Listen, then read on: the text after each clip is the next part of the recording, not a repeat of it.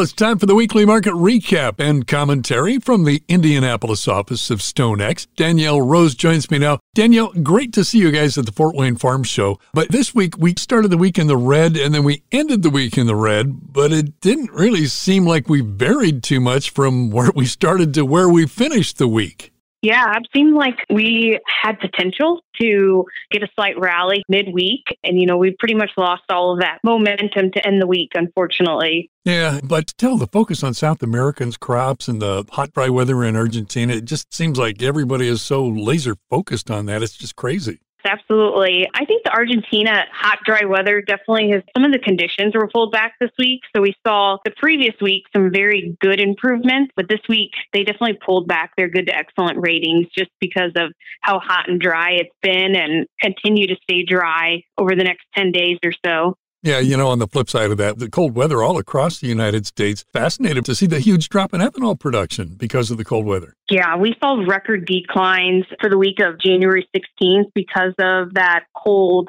weather spike. A lot of ethanol plants were having to pull back grind and lower production just because of this cold weather that was offering opportunities on natural gas. The natural gas market actually spiked, and a lot of these facilities were having to pull back grind. Yeah. So, yeah, production fell below 1 million barrels per day during that week. Yeah. Listen, uh, you sent me a note about uh, several 2024 25 balance sheet estimates released this past week. Tell us about those. What's going on with that? Sure. Yep. They're starting to release several estimates for 24 25. And there's been a pretty wide range so far. But of course, we're seeing some lower corn acres for next year. And the range has been anywhere from like 92.8 to, to 93 million. And the bean side of things, there's actually been somewhat of an increase on acres ranging from 85 to 86.3. So we'll continue, obviously, to see some of these estimates change. But yeah, based on trend line yields, we're seeing some lower corn acres and some higher bean acres for next year. Yeah, well, jury is still out on that, but we're going to count on you guys to keep us posted there from StoneX. Danielle Rose, have a great weekend. Thanks for your insights.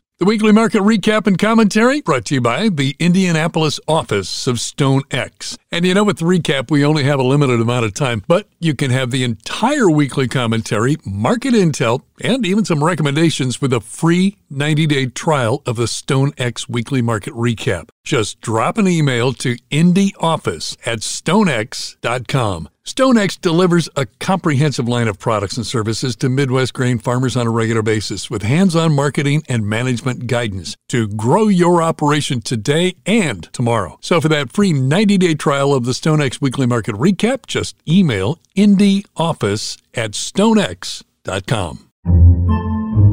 Podcasts by Federated Media.